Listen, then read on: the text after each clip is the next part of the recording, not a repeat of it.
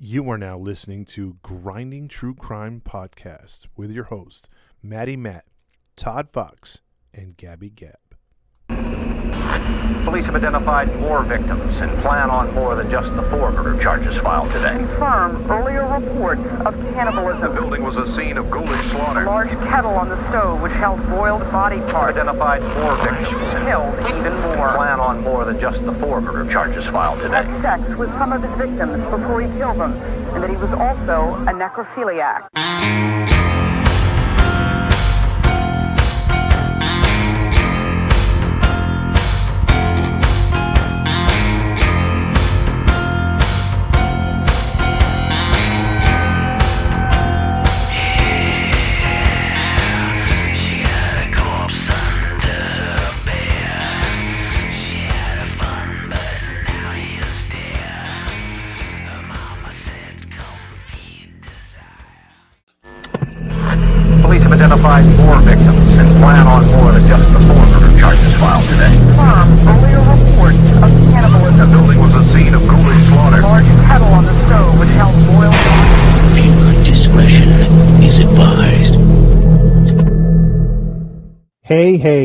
Welcome into Grinding True Crime. I am your host, Todd Fox. Tonight, again, this is usually where Maddie, Matt is in the driver's seat and he takes you along through the intro and says what platforms we're on, but uh, I'm not going to step on his toes. I'm just going to give you a brief summary because, again, uh, they're they're still out. Uh, they had a death in the family over a week ago, so uh, you know they they're taking their time until they come back, and we're giving them space. They told us to keep on with the story and with the show, I should say. So we're going to do that moving forward here. And uh, I brought back a special guest, which is the famous Randy Yaws. If you haven't seen his work on our Grinding True Crime YouTube page, I suggest you check it out there. And also One Jets Pod, if you're into football. He covers not only the Jets, but all of the NFL. So like and subscribe if you can. If you like what Randy does, say hi to uh, everybody, Randy. Hey, what's going on, everybody? Todd, I appreciate you bringing me back. Had a blast last time. I mean, that story, uh, yeah, that one kind of tugged at your heart feels a little bit, but uh, I'm looking forward to another juicy story. I love this stuff, man. You know, I edit it literally. I edit one every week, you know, and I just get into it. You guys tell great stories, and you know, even though they're not so great, you know, as you you know, with everything that's going on, but the way you guys tell them is great. So I'm looking forward to hearing another one. I'm looking forward to being here and and uh, entertaining your lovely audience. Appreciate it, man. Yeah, it's it's been one of those things where you know the stories just being you know we don't write the stuff like we only add in our tidbits like we usually do. Like you know this is the first time you're going to be hearing this story, so you know it's it's one of those things where it's the reaction show. That's what we love about it. And uh, we def- Exactly. definitely miss Matt and Gabby, but they'll be back. And Randy, you've been a great fill-in. We really appreciate that. And um, Appreciate it. before we get started, uh, you know, uh, you, you know where to find us on Podbean, uh, Apple, Google Play, uh, you know, uh, iHeartRadio, all those 500 ones that usually Matt announces. And then uh, look for our merch uh, coming in March. Also, we're going to do a live coming back here as soon as they come back. That should be uh, next week or the week after, hopefully uh, we'll we'll do a live episode too to catch up with everybody. And you know, live episodes are pretty cool. We get to interact and get your questions and even your calls. So, with that being said, Randy, let's get started on our story tonight, shall we? We shall. All right. So we are going to stay in the United States, and we are going to stay close to. Well, we've done a couple stories lately in Arkansas, and this one's going to be no different. It's going to be on the northern tip of Arkansas, very close to Tennessee, Okay. uh, the northeast side. And uh, we're going to be focusing on an area that is very famous if you're in the mid South, and that's Horseshoe Lake. Horseshoe Lake. Okay.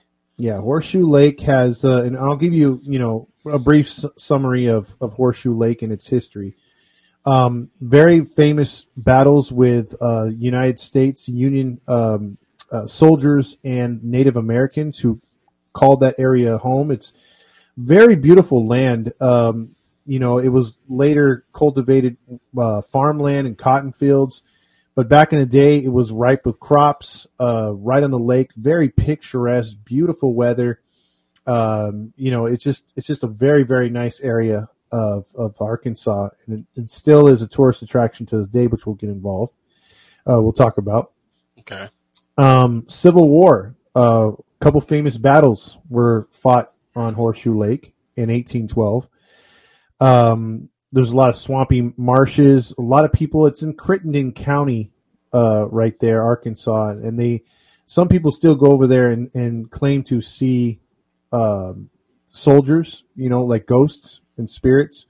So it's got that attraction to it as well. You hear a lot about stuff like that with those Civil War uh, areas and stuff, man. It's just, that's crazy. Yeah, there's there's um, you know because of the amount of carnage, you know, what I Yeah. mean, and- and Yeah. that happened in those wars. A lot of people don't understand the amount of lives that were lost in that war. Whereas basically, again, the Civil War was America fighting itself. Nope. Yep. So so yeah, it's uh it's it's pretty crazy. If you go back and you don't know your Civil War history, I suggest you sharpen up on it. It's pretty crazy stuff. Yeah, absolutely. hmm And uh, we're going to talk about a very famous family who, to this day, I don't know if you've ever heard of the famous Peabody Hotel down in downtown Memphis, Randy. Uh, yeah, I think, yeah, I've heard of it. Yeah, it's one of the staples. This family helped built it, the Snowden family. So, Okay. and they're pretty they're pretty big in the um in that area, uh the, the mid south area. So there's you know they were famous for a lot of things. They still are today. Their ha- their families had uh the Snowden family had a hand in a lot of politics back in the day and uh, a lot of uh, war stuff, war efforts, and also in building famous things uh, and monuments downtown in Memphis and in the Arkansas area. So Very influential family, huh? absolutely, absolutely. Okay. So uh, we're going to start with Robert Brinkley Snowden. Now, keep in mind at this time, Robert Brinkley Snowden is pretty big in that area of the Mid South in the 18 uh, late 1800s, and his grandfather started that whole area. You know, like like putting his his stamp on everything's building their wealth. And Robert Brinkley Snowden was uh, w- was one of the developers and builders, like I said, of the Peabody Hotel. And before you guys get too crazy, and I'm doing a story from the early 1900s, it's not. This story's gonna, this story's going to um, our our crimes are going to take place in the 90s, and just a The few late years- 1900s. yeah, yeah, yeah. exactly. Not the late 1800s. So there you go. Because some people don't like those older old cases. You know, what I mean, the turn of the century ones. yeah. So, Those, um, can be, those can be fun too. oh yeah, yeah. There's some crazy Yeah. ones. There's still a couple that we haven't done yet, and we'll get into. But uh, yeah, You ever, you ever, you ever need an audience? You know, a, a, a guest host for one of them real old, old 1920s, 1930s. Hit me up, man. I love that era. All right, all right. You got it. You got it. All right. Um, so let's talk about in 1896. Uh, well, let's see. Uh, Robert would uh, no, Bob would go on to have a uh, a son, or Robert would go on to have a son called uh, Robert Bogardus Bob Snowden Jr. Wow. Yeah, what a name, right? and uh, he was born in 1896. Uh, by the time of the First World War, um, midway through it, at the age of 18 years old, he became a fighter pilot for the United States uh, uh, Army wow. and or Navy, and uh, he began to, you know, he was one of the first pioneers, or at least one of the first pilots that got a lot of rec, you know, uh, uh, awards for his battle. You know, he was battle tested, never shot down. Mhm. And uh, before he left, he met a Grace Whitney Mountcastle, who was also from a very influential family at the time in Tennessee. Um, when he got back, because she she stayed, she she waited for him, and when the war was over, and it was about eighteen uh, or 1918, 1919, around there. Um, he got back, and they spent a little time with each other, and they wound up getting married. Okay.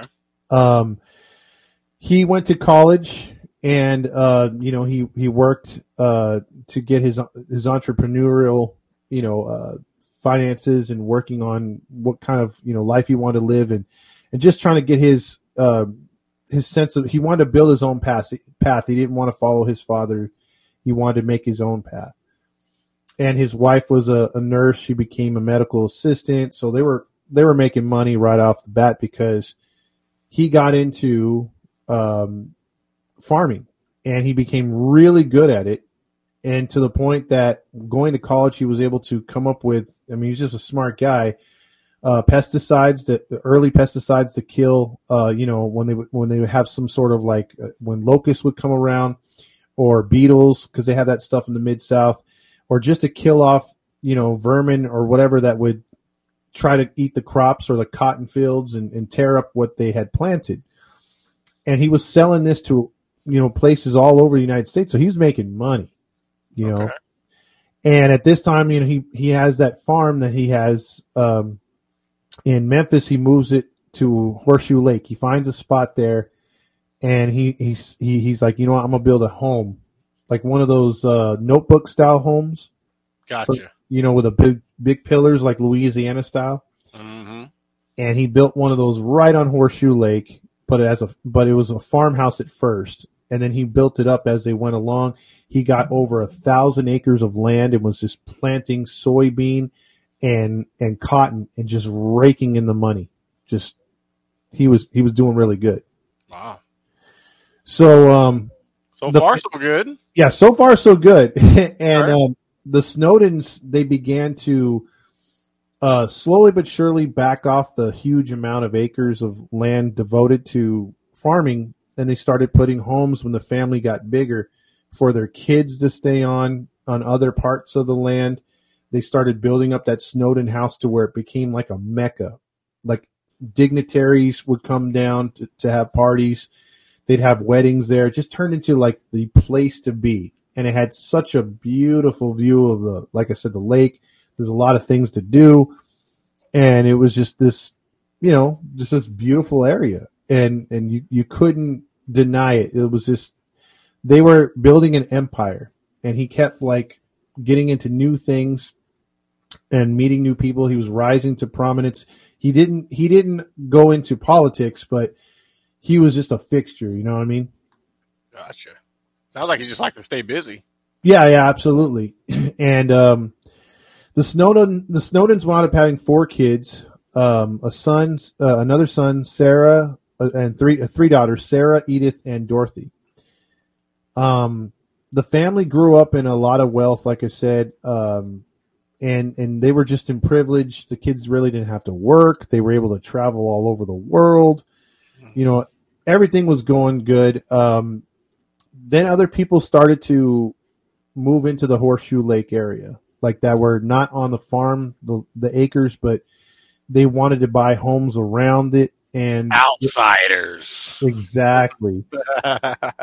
so so literally a, a community came up of, of just the Snowdens turned into a community and now to present day there's over 300 people living there but Okay. little homes here and there that turned into big mansions over the years were starting to build up so the real estate was still expensive there was no crime there it's just beautiful it's you know they're making charitable contributions to many causes in the mid south they they at as they were slave owners back in the day they they were one of the first families over in that time to actually speak out about it and be like hey you know what let's not have slaves anymore let's not have you know treat black people bad and they Right. began t- to turn they began to become a voice of reason when the south was still trying to carry on that tradition you know Okay. Cool. So, as we're setting up the story so far, what do you think of everything that's gone on right now? I mean, this sounds like a hardworking, you know, American family that just they sound like good people. hmm Yeah, that's and that, and that's that was the the whole thing with them. They were Serve Very- country. yeah served this country, very down to earth, had respectable kids. Even though they were silver spoon, they weren't disrespectful as they grew up. They went on to accomplish things. They went to college. Like you said, activists for, for, for slaves and, and black people, you know? Yeah, exactly. So, um, in 1982, our, our guy who started everything on Horseshoe Lake, Robert Bob Snowden, died. So, so he, he passed away. He lived a long life. I mean, born in 1896, made it to 1982. Not bad, right? Whew, year before I was born. Two years after I was born. Wow, you old man. Yeah, I'm, old- I'm old for sure. so, uh, So he died of natural causes, and then um, Okay. his wife went on to go seven more years. She died in eight, uh, 1989. Okay. But before she died, um, the empire had grown. Like I said, they had pesticides. They had um, actual planting seeds by that time to, for other farmers to use on their crops or to use to grow their crops. Um, they got into uh, some machinery stuff too. Um, they had turned the Snowden house in 1990 after the mom died into a bed and breakfast and just this luxurious place to rent for like if you had the money to have like an all out wedding like one of these notebook style Oh. wedding Gotcha. Okay. yeah yeah and, and and throwing big parties if you were someone important you know what i mean so Mhm. the family had built bigger homes across the, the territory but that main snowden home was now another money maker in their empire so the son didn't want anything to do with it um, bob's only son so the three daughters ran the empire they split it into three three spots and just ran it like that right see. So at this time, um, you know, um, Sarah, who we're going to focus in on in this story, one of the daughters, she was a wild card and she had been married two or three times. She couldn't settle down or she or nobody could handle her. It's it's it's she was described as someone that was very active, very uh, smart, but was always on the go, always traveled. She only came back to the Horseshoe Lake area when her mom was about to pass away. Other than that, she was living in Nevada. She was traveling the world. She was doing funky things. Um, on her 70th birthday, because remember her, you know, she's she's up in age, you know, too. But on her 70th birthday, she celebrated by going off the Gulf Coast, renting a, a 43 foot yacht with her with her um, friends and going naked snorkeling. Oh wow. Well, That's 70 years old, right? Good for her. Going out with a bang. Right? She's she's enjoying life. I mean, you can't you can't hate her for that, right? No, absolutely not. Yeah. And she was uh when she came back, she was loved in the community. Uh, everyone was like, "Oh, Miss Sally." They would call her Miss Sally. Everybody. Miss Sally. Okay. Yeah. So she was, and so she came back and and you know, like I said, ran things. She took over the Snowden house. Um, you know, she she was just a real spunky old woman, and but she always had a smile on her face. And uh, so you know, as time went on, you know, they they everything's doing you know going good. Seven years pass. It's uh, almost 1996. They've had a few movies filmed at the Snowden house by this time. Um, they've gotten heirlooms from the Civil War in the home, so the home feels like really rustic, old, but it's done up beautifully. If you see the pictures online, it's a gorgeous house. Um, so here's the thing: you've edited a lot of our videos or or audio, and you know what happens when we bring up a date, right? Oh yeah. There's been a murder. Exactly. So, let's start it then. Uh, Everything was going so well too. right? Right? I mean, it's like it's like here here Todd had to go and screw it up. so, September 10th, 1996. Uh this is one day before I turned uh, 16. Wow. Yeah. um, a local in the area, because like uh, again, by this time there's maybe only 300, 300 residents or something in the neighborhood of Horseshoe Lake. Okay. So everybody knows everybody. And this guy by the name of Bobby Cox was driving down the road, and uh, he's driving about a mile from the Snowden house, and he's trying to get back into town, and he sees a car, a red Toyota, just in a ditch. And he's like, "Hey, that's kind of strange." And he, Oh, and he pulls over, and one of the Johnsons on vacation. yeah, exactly. And that area only had one cop. Oh wow, wow. yeah, for 300 people, I guess. Yeah, one- you wouldn't name Andy Griffith? Yeah, let's hope it's Andy, not Barney, right? His bullet in his pocket. Hey, hold on! I got to put my bullet in my gun.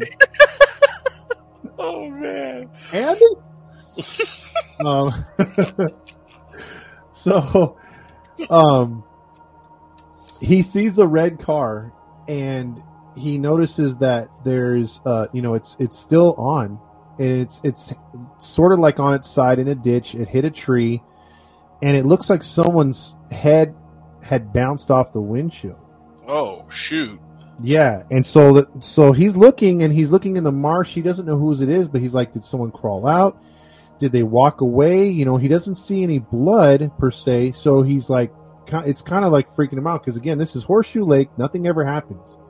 You know, it's usually you're just there to live your life, work, and it's beautiful. That's it. Yep. So he decides to drive into town, and he goes to a um, uh, one of those little gas stations that has the one attendant because it's the mid south. Mhm. And he drives up there and meets old Levi, and Levi's kicking it right there. He's like, "What'll it be? Unleaded, super unleaded?" And then uh, you know Bobby's like, or he's like, "Hey man, there's a car in the ditch right over there. Do you, do you know who drive it?" And then he's like, Man, we are in Johnsonville. Oh yeah. Levi's like, "What color's the car?" And then, and then Bobby's like, "It's red. It's a Toyota." Hey, that's Miss Sally's car. She okay? No, I can't find her. Well, let's go see if we can. And so they jump in the car and they put on the Dukes of Hazzard and they drive over there. You know, the, the music. You know, I I'm- it's like it's the good old boy.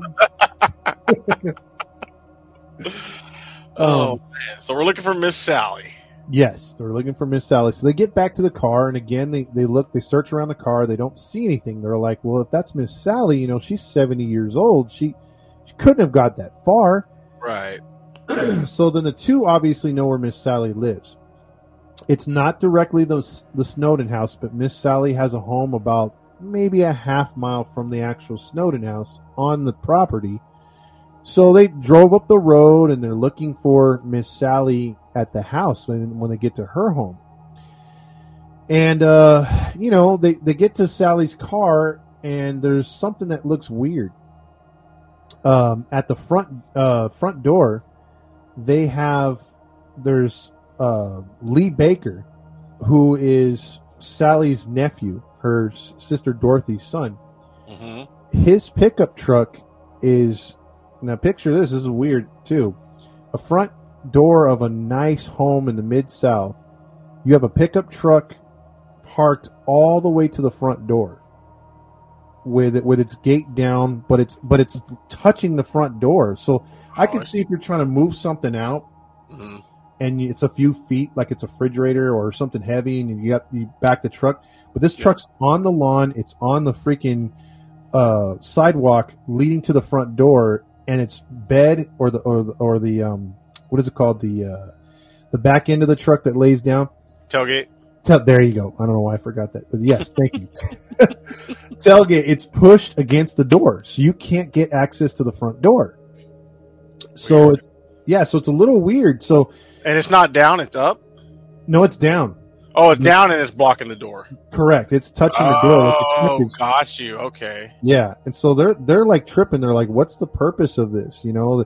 Mhm. So as they're scratching their head and probably their butts at the same time, they, they they're like, "Hey, what's going on here?" So so they start looking through the windows, and they really don't see nothing at first. But then one of them goes over and sees some smoke, and he goes to get to the back door. He climbs the fence, tries to open the back door, and it's hot.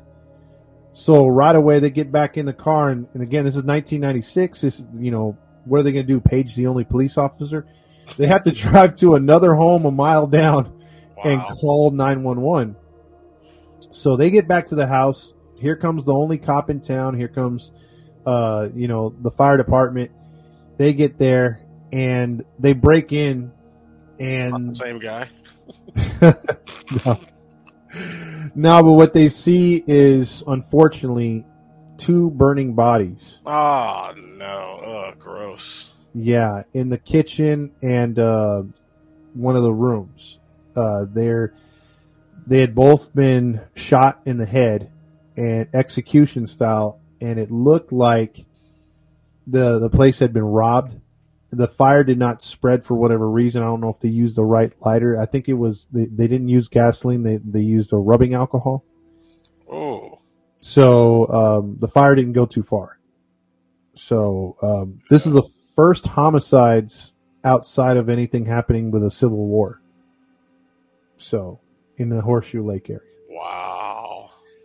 I bet So- you that shook that little town. Oh yeah, yeah, yeah.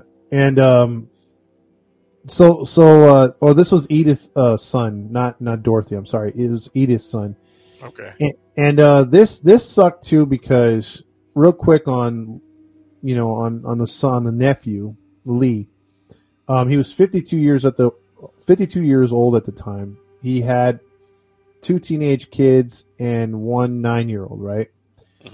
and a wife. And he was a very good blues musician who was just then getting money or getting famous because he had worked in the background with some pretty big players. He even played with BB King one one time or oh, two. Wow, that's cool. Yeah, so so he was trying to break out even at the age of 52. Like he didn't want to be under the umbrella of working for his whole life for the family.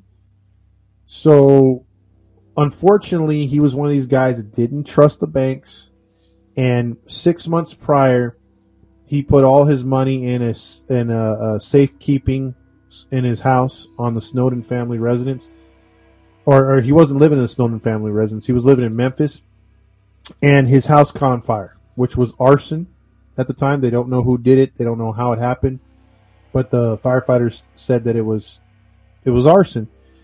Problem is, all the money he had saved up was to go to his record label to start his record label and to start his musician career with his new band that was gaining traction. hmm He lost it all. Oh, dude. he lost all his instruments, he lost his studio, and he lost all, any kind of picture of him growing up or anything else like that. Like Oh, dude, that sucks. Memory's gone. memories gone for sure. Oh, And see, Sarah had invited him, or Miss Sally had invited him to move on to one of those homes on the property to get till his family got, and he didn't want to at first, but his wife was like, "No, you know, you are family. You know, like he didn't want to take a handout, you know." and uh, but but he decided, okay, fine, you know, I'll stay here, just but just temporary until we get on our feet. So he had been doing that, and the sucky thing about everything that was lost, including his life that day, his wife would tell the newspaper over there that when he was found dead, she had no pictures of him, That Like- sucks, dude.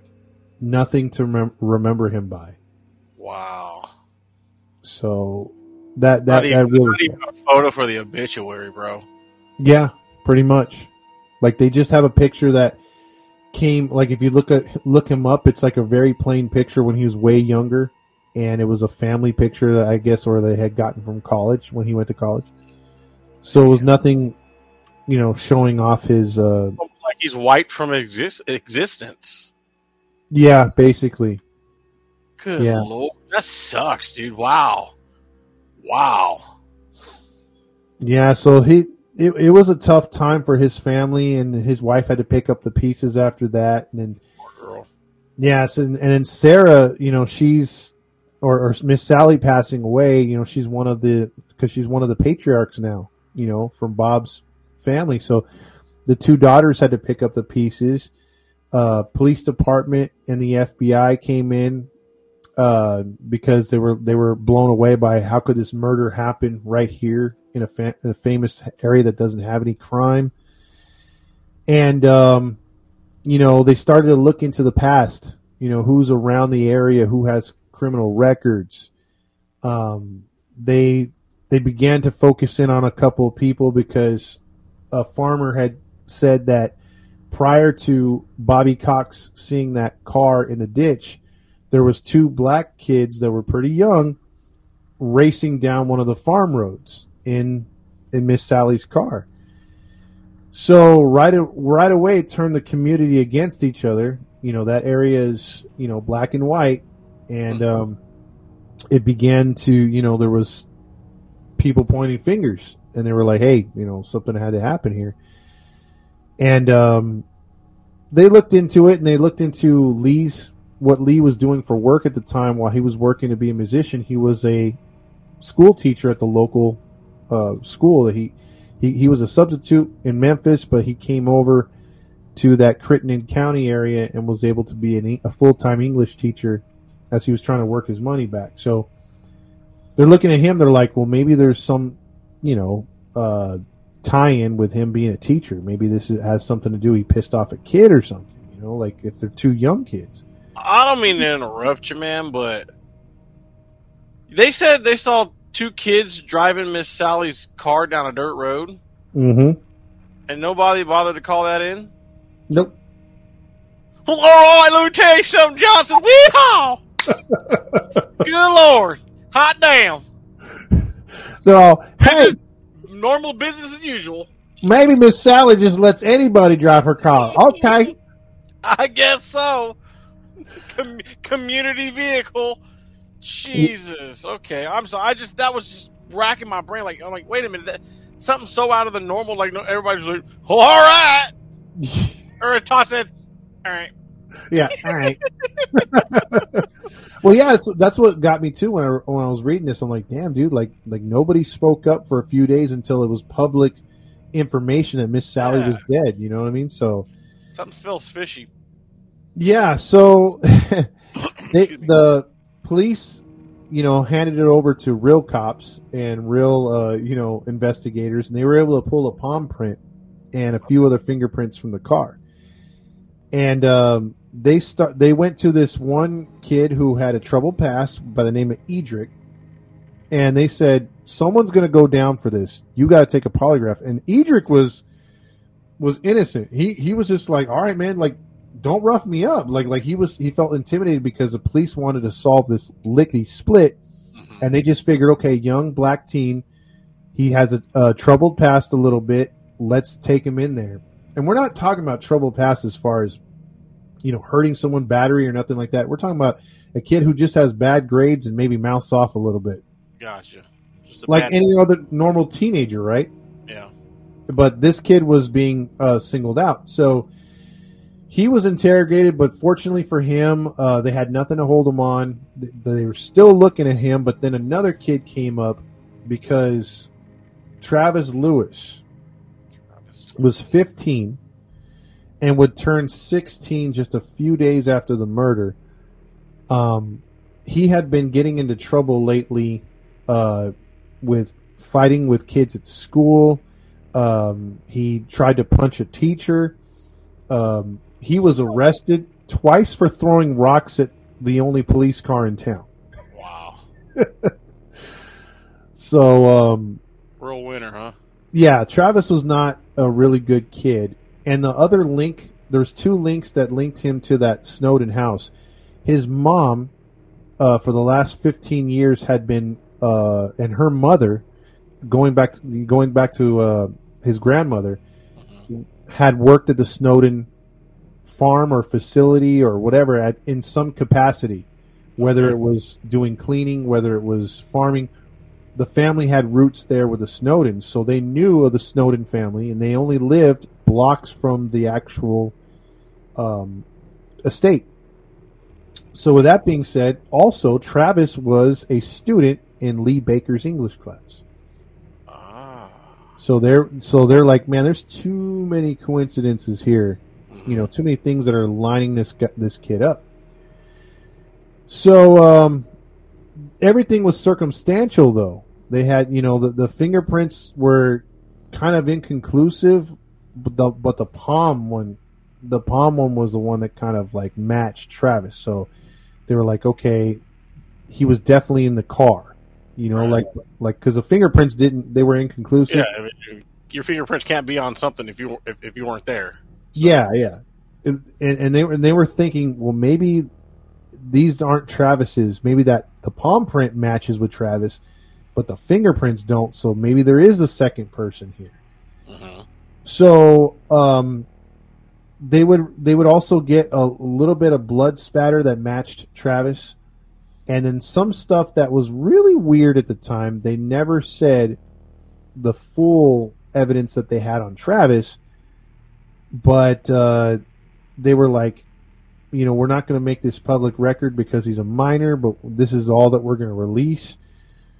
And um, the interesting thing is, he would place himself there. He would say he was there for the robbery, but that he did not shoot the two. So this was getting the police upset because snitches get stitches, and he was not talking, bro. Wow.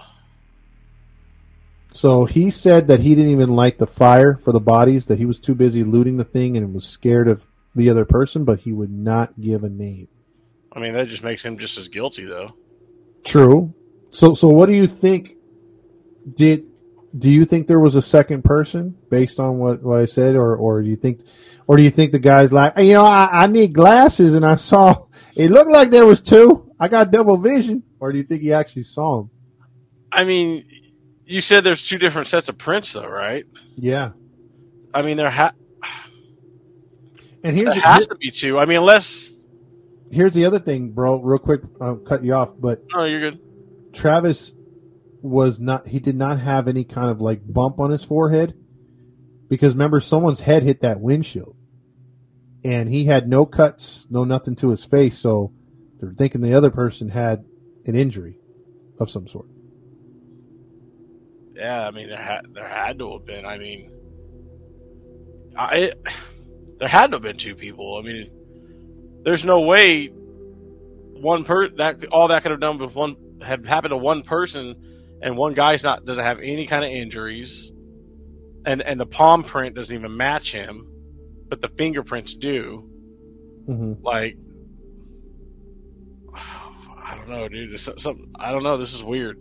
I, I, I, can't even begin to think like where to begin to think like what's going on right now. Like, yeah because some people in the mid-south still believe there was two people. Some argue it that it was all travis.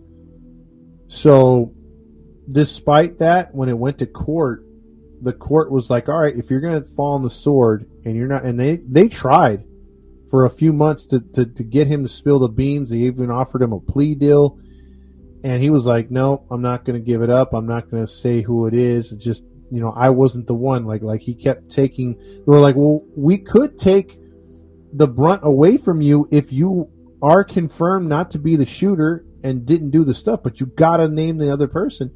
And he just wouldn't do it. So in 1996 what the? oh go ahead. No, I'm just like thinking, what do you owe this person yeah that you're that you're willing to go to jail for them, what or with them, when you when you can literally probably walk a free man or at least get a lighter sentence by just giving a freaking name. that's all he had to do Just give a name, dude.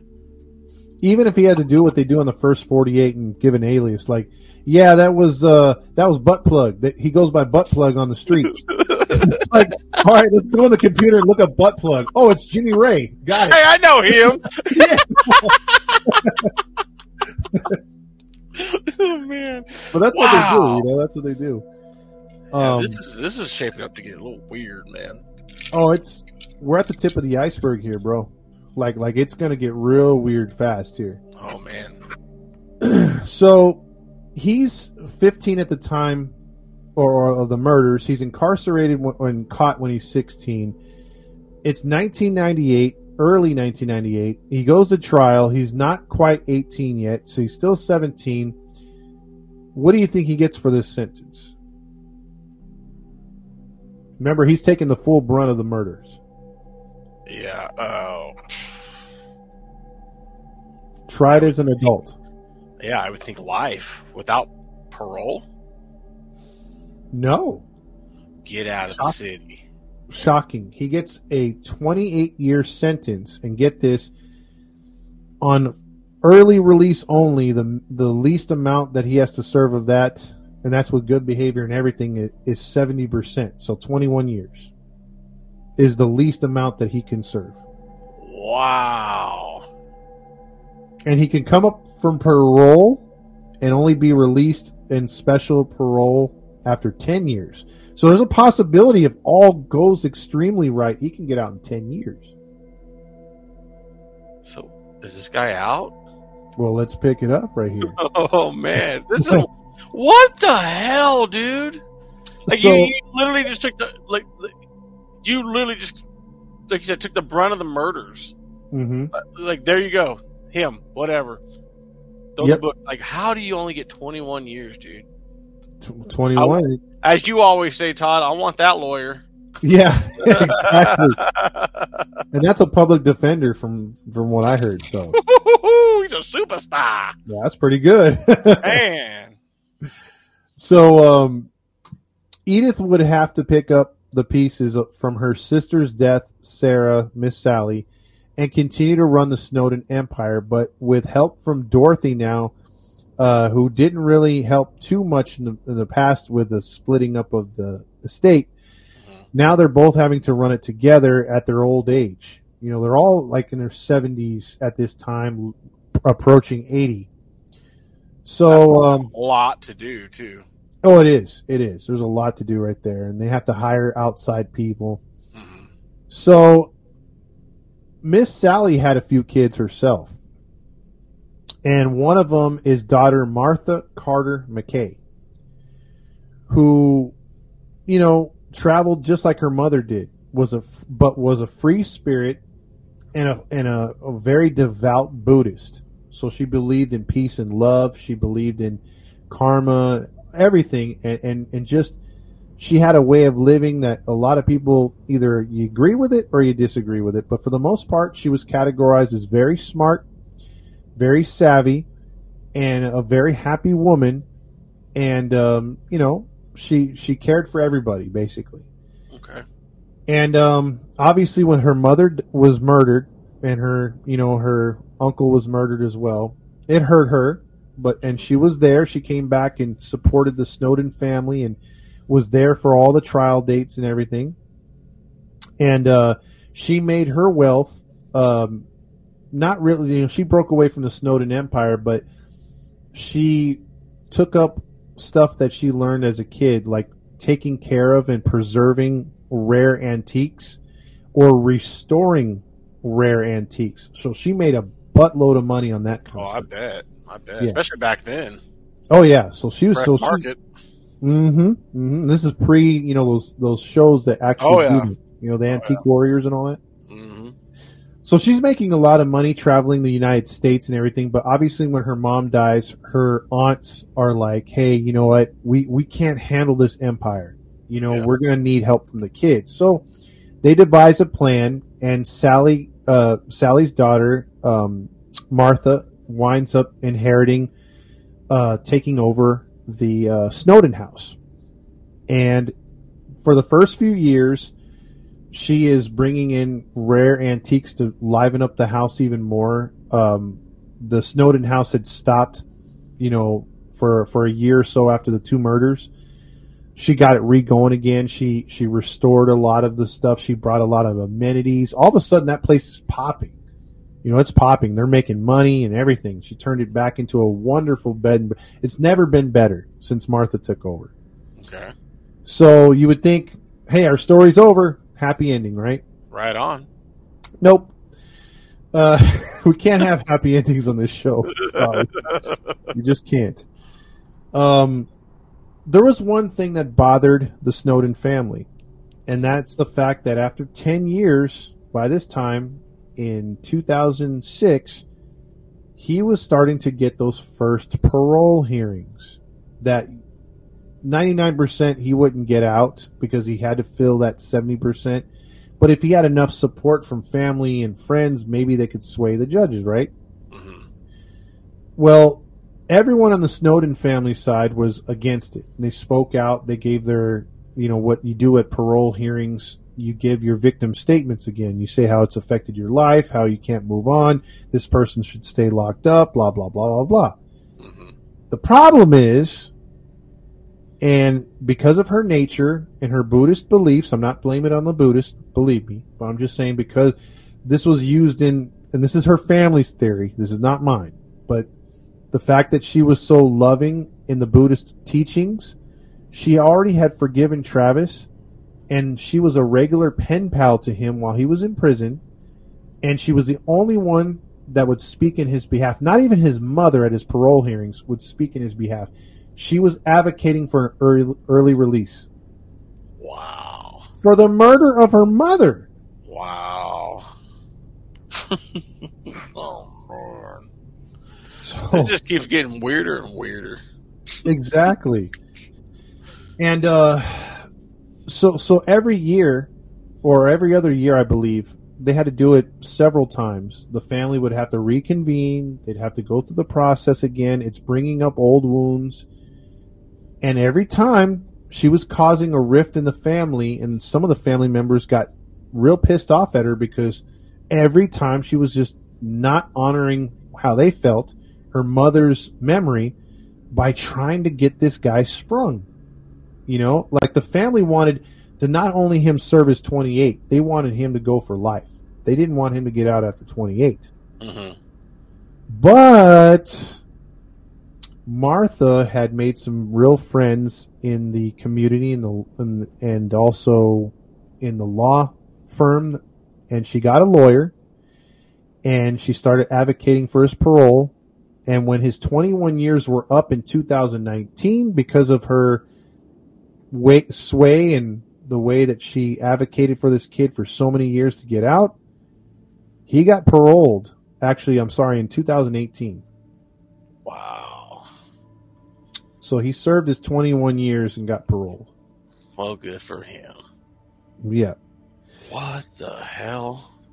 and this really pissed off a lot of the family Oh, I bet. Kind of irritate me. yeah And again, there was the family had gotten over the fact that Travis's mother was still working there because they didn't blame it on her. She was a sweet old lady. Uh, she was nothing but nice. The Right. community, community loved her. She just had a bad apple, right? yep.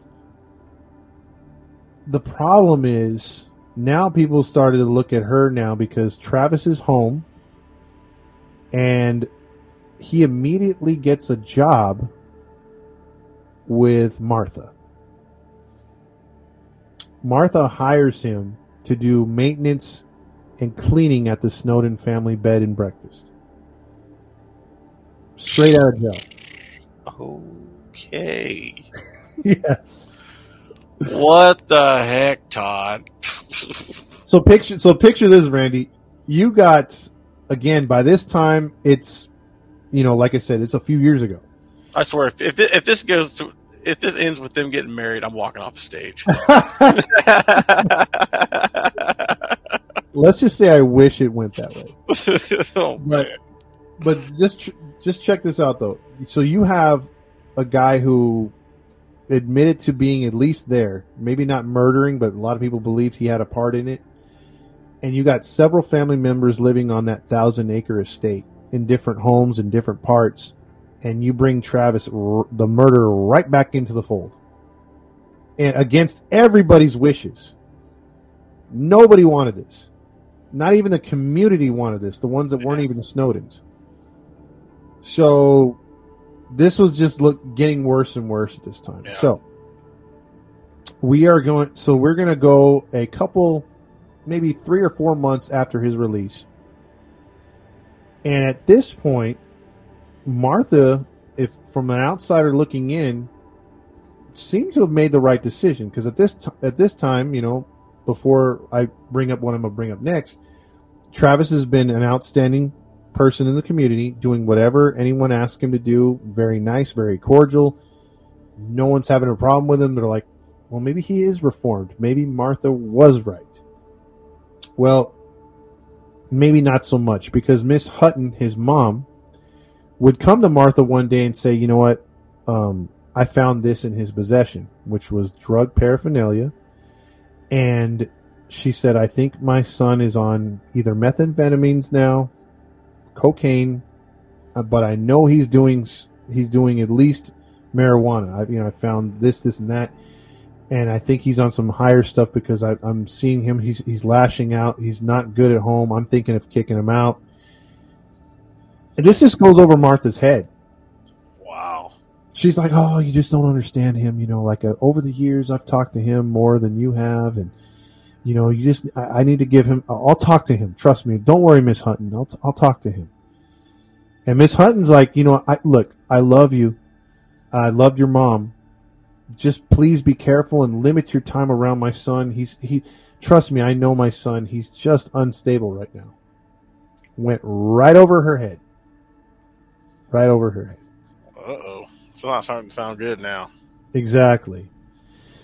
So it's now March 23rd of 2020.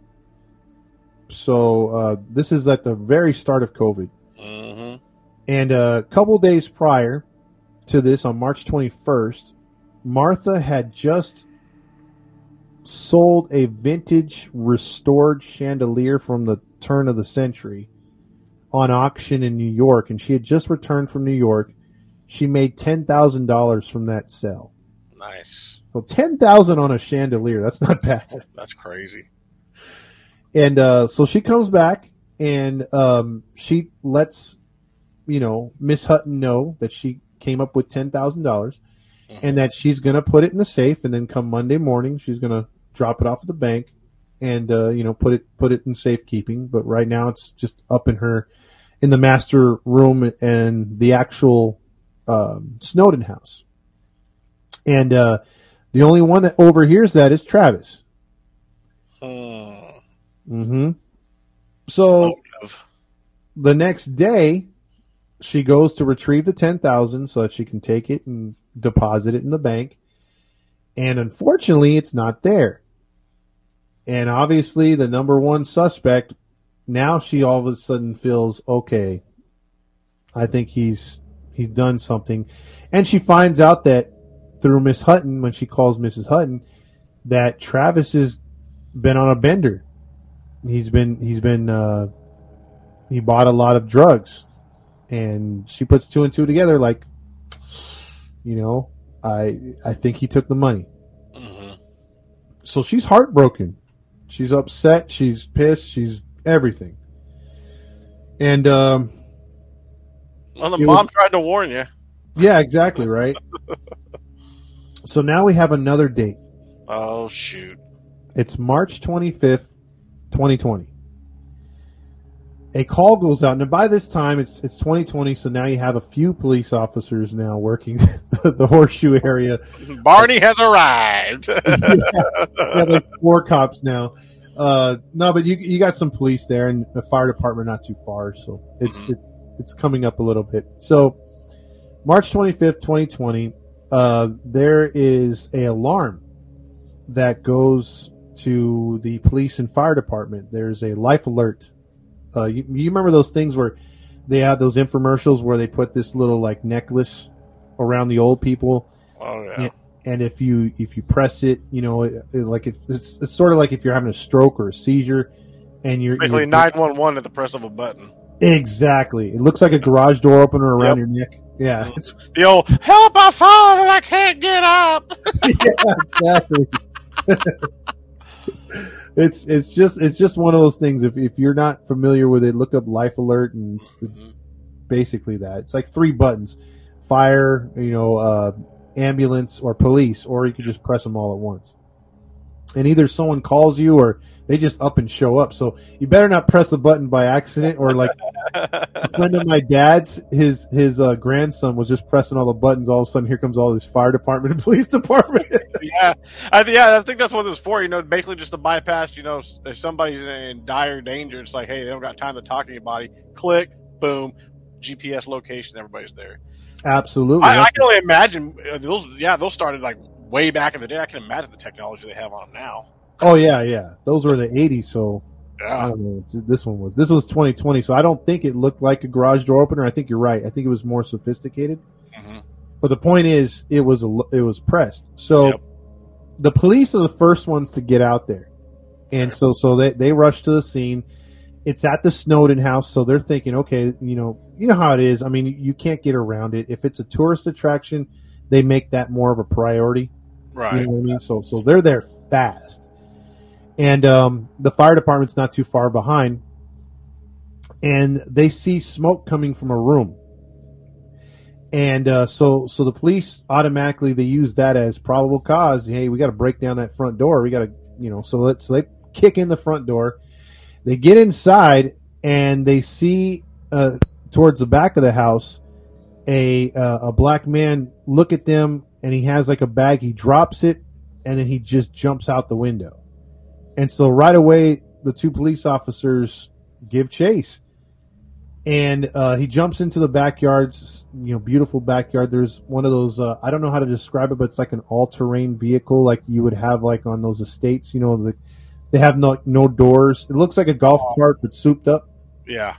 Yeah. So he he jumps into one of those, and he takes off. So then one of the cops, you know, goes around, gets his squad car, and just picture this on a, on one of those notebook style farm home style ranch style mansion. And with all that land around it they're just driving through the freshly cut grass a cop car chasing this like you know souped up golf cart you know is racing through the the estate and uh, so they're giving chase. Another cop car shows up and starts going. And then another cop car pulls up and with the fire department and they go into the home searching for other people or if anyone's hurt mm-hmm. and as they're doing that, they're giving chase to this guy. It turns into a you know a five minute chase. He starts headed towards the lake. He's running out of room, and you know he's not going to get past these cops. So he just decides to bail. He jumps out, jumps into the water, and starts like trying to get away to the other side of the lake because he knows that there's no, the the cops can't. If he can make it to the other side of the shore, there's nothing but forest. And but the problem is this lake is from where he jumped in, it's like another 200, 300 yards. Oh shit. So how the hell are you going to make it? But if he, but if he makes it, you know, there's a good chance he could hide out or get away, maybe, right? yep. And uh, so he's trying to make his way into the water. The police are shouting at him. They're like, "Hey, get get back in here!" They don't want to give chase because they don't want to drown in a struggle.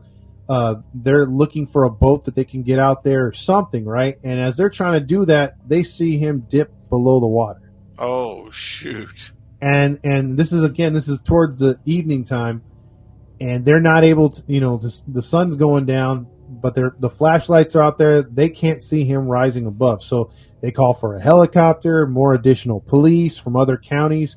They start coming in there. As they're all trying to organize that, the two police officers go in there and they put out the fire in the back room. They find two big sacks of all these heirlooms and gold and other expensive antiques and some jewelry. And as they go upstairs to where the famous like swirl stairs are, like beautiful, is Martha's body. Uh, she had been stabbed several times and her throat slashed Oh man. and bludgeoned as well. She was rolled up, 63 year old Martha Carter McKay, rolled up in a carpet. And right away they figured the murder had already took place, the fire had already started, and he was trying to move the body to the fire. And I think when he had wrapped her up, he accidentally pressed her life alert. Oh shoot. So she didn't get off her life alert. He did on accident, sort of calling the police on himself. So he's gonna try to burn this body too. This is deja vu, bro. 39 year old Travis Lewis He did it. would be found dead in the in the uh, lake a, uh, a day later. They found his body. He was when they ser- did search and rescue. Uh, he drowned, and deja.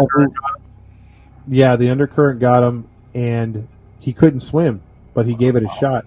Man. And um, when he was when they did the autopsy on him, they found methamphetamine and marijuana in his system.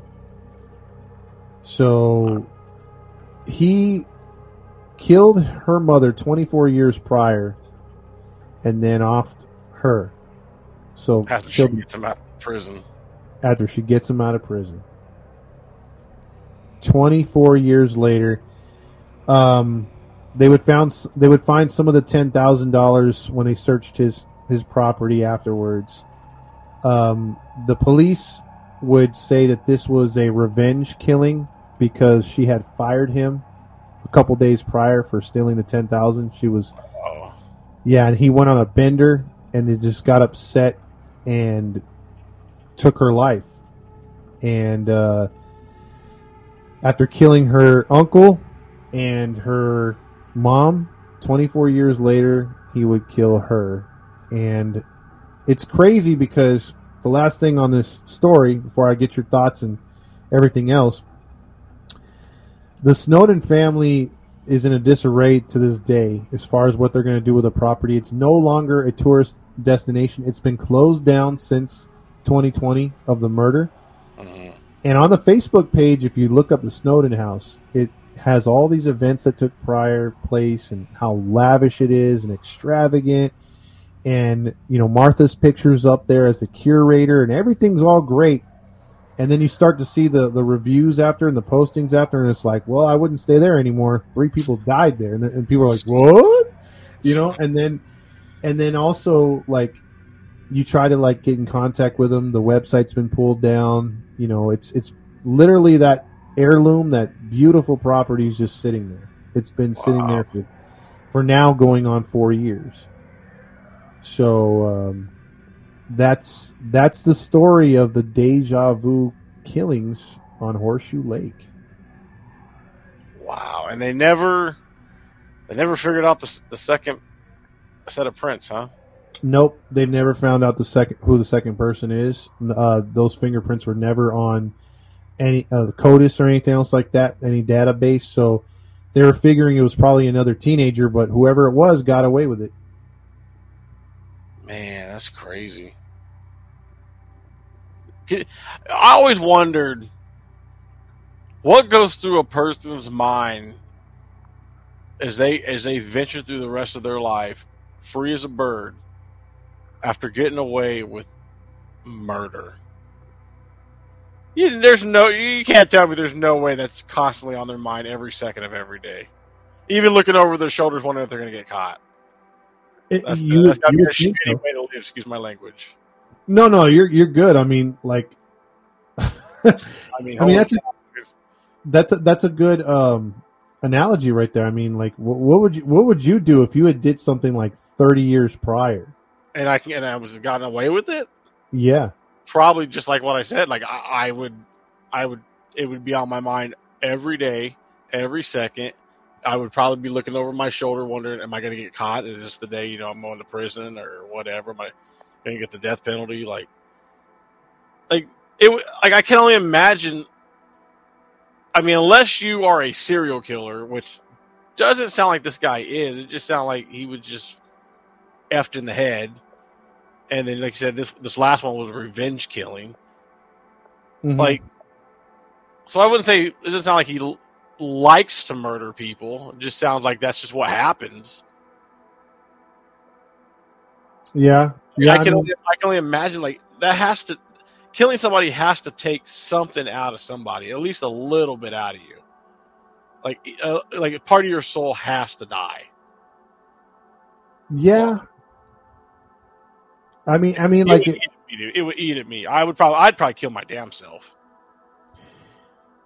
well, uh, the thing is, when we did the story on the um, Golden State Killer, you know, back in the day, uh, a couple years ago, like he had fully, like, it was still like things that were on his mind. It was like you said, he was waiting to see if they would actually catch him, but he didn't think they would because DNA had come a long way, but they just had never tried that kind of DNA, the whole reverse genealogy. Mhm. So I can imagine there was a lot of people if they're still alive, like because it it seems like every other day they're catching a uh, you know a case or they're solving a case from 30, 40 years ago where Yeah. a guy's either alive or he's dead already, but they know who it is. So, um, but yeah, for some, people, uh, for some people, you know, going all that long, and if they enjoyed it, they're probably laughing the whole way. I got away with it, suckers. yeah, and that's the worst part of it, huh? It's this one was just this is just weird because what was the motivation to ki- to killing the aunt and the uncle 24 years ago? Like like this one was like you said a revenge killing. I mean, it was just wrong place, wrong time. Just trying to rob the place, and you were there, there maybe to try and stop us. And yeah, that's not happening because we're not going to prison. So bye, bang, bang. that's that was the the way the police felt. They felt it was just a robbery gone wrong. They weren't Yeah. expecting both of them to be there. But I this one, what, that, second set of prints, though, dude, that bothers me, bro. Yeah, and just exactly- get away with some of that crap. Even if you didn't, even if you were, if you were just in a getaway car, bro, like the fact that you're going to get away with that. Hopefully, and- they died along the way. it- well, and here's the thing too, bro. I mean, like what bothered me about this one too is the fact that okay, someone's head went off that uh, windshield. Yeah, So wouldn't it make sense to, to if if you're gonna say okay, it's got to be another black guy. If you're gonna you know profile like that, wouldn't you look for a young black kid with a head injury? You know what I mean? There was nothing in any of the reports that they were vigorously looking at that angle first. Like that, that's where I would have looked. I'd be talking to everybody that that dude knew. Yeah, exactly. I, anyone that's even talked to him would be like, "Hey, you know, we Yeah. got to question this guy." They went after the wrong way, a wrong guy right away. Uh, Edric, uh, who had nothing to do. He didn't even know Travis in a small town. So, like, so they went after the wrong kid first, and then they went after Travis. But Travis was staying loyal to whoever this friend was, and didn't say. I mean, he put the blame on the guy for making the murder, but he didn't say who it was. I mean, yeah, most. I mean, I would feel like if you're not if you're not going to give out a name, like that's got to like something tells me that that person has some kind of clout. Like, cause it, if it was if if you're just robbing the place or whatever with just a budget, it was just a nobody or some Joe schmo, whoever the hell, like I'd be like, all right, yeah, that fool, he was part of it. He even he even he even did the murders. Mhm. but if you're not like if you're not willing to give a name, like some some somebody somebody with some clout was with them. Some, some maybe may- maybe it was an initiation type deal. And then maybe maybe they're like, nah, nah, this has gone wrong. We're gone. And so if he if he if he gets picked up and takes the blame, that's on him. Yeah, you never know because that was something that happened a lot in the in the late '90s. You know, even in the South. So Maybe he Um, thought he could get another chance at because maybe that was something he wanted to do. Maybe he wanted to be part of something, and he was just wasn't like when I get out of here, I'm gonna I'm gonna, I'm gonna get back to it. I ain't, so I ain't gonna give no names. I'm gonna, I'm gonna show him I'm loyal. I yeah, mean, that's what that's what that's what not giving a damn name tells me, bro. true. Because I mean, that's not the culture of that area. You know, that area. You know, even though though you know the the black families that live over there have a lot of money, or at least have money, so they're they're well to do. Like the Hutton family, you know, his his family wasn't poverty at all. You know, so you know where was this coming from? You know, his mom had worked for the Snowdens. His mom's mom worked for the Snowdens. So they were making good money over there. So this wasn't one of those things where it's the haves and the haves nots, and he's got to be jealous. You know, uh, they were. He was given a good education too. Uh, that area had nice schools, so um, it's it's just an overall weird situation. You know, in a weird how how everything played out, and then just the ultimate irony of him killing the daughter years later. Yeah, yeah. This is this is one of those weird stories, dude. I mean, there's a lot of lot of holes in it mm-hmm. still. You know what I mean? There's a Yeah. lot of holes, a lot of, a lot of, a lot of, a lot of unsolved mysteries. As they say. yeah, there, there's a lot of um, a lot of things where you can give your own theories about it Mhm. because, like you said, you know, like we don't know the second person from the first murders. He didn't really come clean with everything. Uh, he's not admitting guilt as far as the actual murders, but putting himself there with the bodies and the and the because I think that's why probably he didn't get life. Um, and and then you look at, you know, he died in the process of the murder in the second one, so you can't interview him to truly know if it was a revenge killing, if it, if she just happened to stumble on him when he was robbing the place because he clearly was. hmm and so there's just a lot of holes, man. Like you said, uh, but it but it just it just sucks how it how it happened. And now, a once beautiful estate is quiet now, and that whole area is not the same. Has not been the same since the the last murder here. And the whole family's gone now, right? Pretty much, are split up. They're doing their own thing. You know what I mean? I would, I mean, after all that crap, I mean, I- I'm surprised they don't just bulldoze and just get rid of it. It's like, oh, you know what? There's just too much bad juju with that place. Get rid of it. and unfortunately, you're absolutely right. If if you look up what people say about it, they're saying that there's something there. So, who knows? Old Civil War grounds, right? Exactly. It's it's right for that kind of stuff. man. Boy, you, I mean, you, you mentioned that at the beginning of the show, bro. I All that mean, paranormal stuff. Who knows? Maybe, maybe, maybe, maybe in that area, just drives some people mad. Never Yeah. know.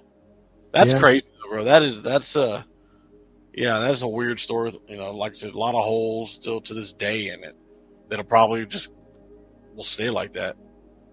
Swiss cheese. Yeah, because is I just did uh finish the research last week on this story, and I was looking everywhere to see if there's any kind of plans for the property. At least the Snowden house. There's nothing. There's there's nothing. No outside developer or someone that wants to reinvent it. Nothing. So it's just laid that big chunk of the estate's laying dormant still. And I think that brought a lot of tourism to Horseshoe Lake because they had a lot of stuff for you to do on the on the lake because of the Snowden house. So that whole town has suffered. I mean, somebody wants to do something with it and make some money with it. I mean, the guy who created, who you know, obviously was involved in the murders is gone. hmm I mean, but I, I can understand. Just like if I was the family, I just, I would just, I wouldn't want nothing to do with it at this point. I just like it's too much bad juju, too many bad memories. We lost our aunt and uncles. We lost a, a sister or whatever in that place. Like, no, just, just, just, just, just knock it the hell down. Yep. Like, what the, what, what, like, what's the point? I mean, every time you go there, all you're, all you're ever going to think about is what happened in that place. One of one of the uh, granddaughters was very vocal. She said that Martha was very stubborn, and that's what were, what her downfall was. She was too loving and too stubborn, actually. And she just said that I'm glad that my grandma and my uh, I forget what that would be for her, her great aunt Mm. were not alive because Edith and Dorothy, who were Sally's sisters, Mhm. including their brother, they all had passed on by the time uh, Martha was murdered.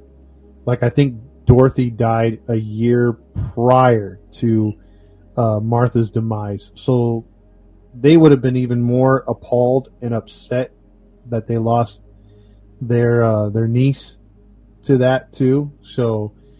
Um, th- she was saying that's a, at least that's the saving grace because they were too uh you know they were upset the entire time that Martha kept pushing and they were warning her Sure. too that this might blow up in your face and uh it did Sometimes, I mean, just there's people out there like that, man. They're just so loving, so caring that they're blinded. They're blind.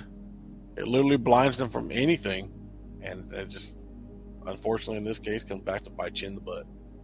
correct But good story. I mean, terrible what happened, but that was that was a that was a that was a good mystery. yeah and we'll have uh some more we may have you on the pinch hit again if you, Hey. if you have the opportunity Call me the Geo or shell of the GTC, babe. Come on, let's go.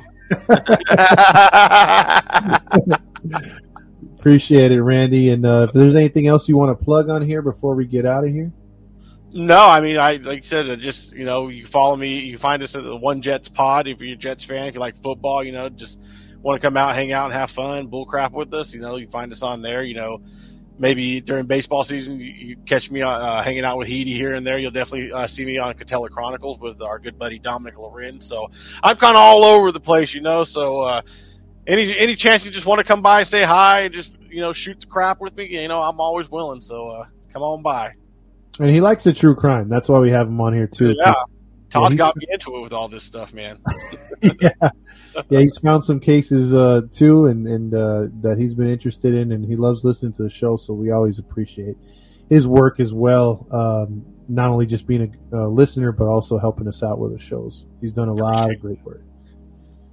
So with that being said, uh, if you want to catch us, just look us up on any uh, additional episodes that we have coming up here around the corner. Also, uh, shout out to Matt and Gabby. Hopefully, they'll be back in the mix pretty soon here, and uh, we'll be getting back to doing some lives. Uh, hopefully by the end of the month. Uh, so we have that coming down the pipe, and also the merchandise. Like I said earlier in the show, for March we'll be getting going with some new stuff, new items. You can find that over at Etsy for now until we get a website. And uh, I think that's about it. So uh, for Todd Fox, and Randy Oz. we'll see you next time. See you guys.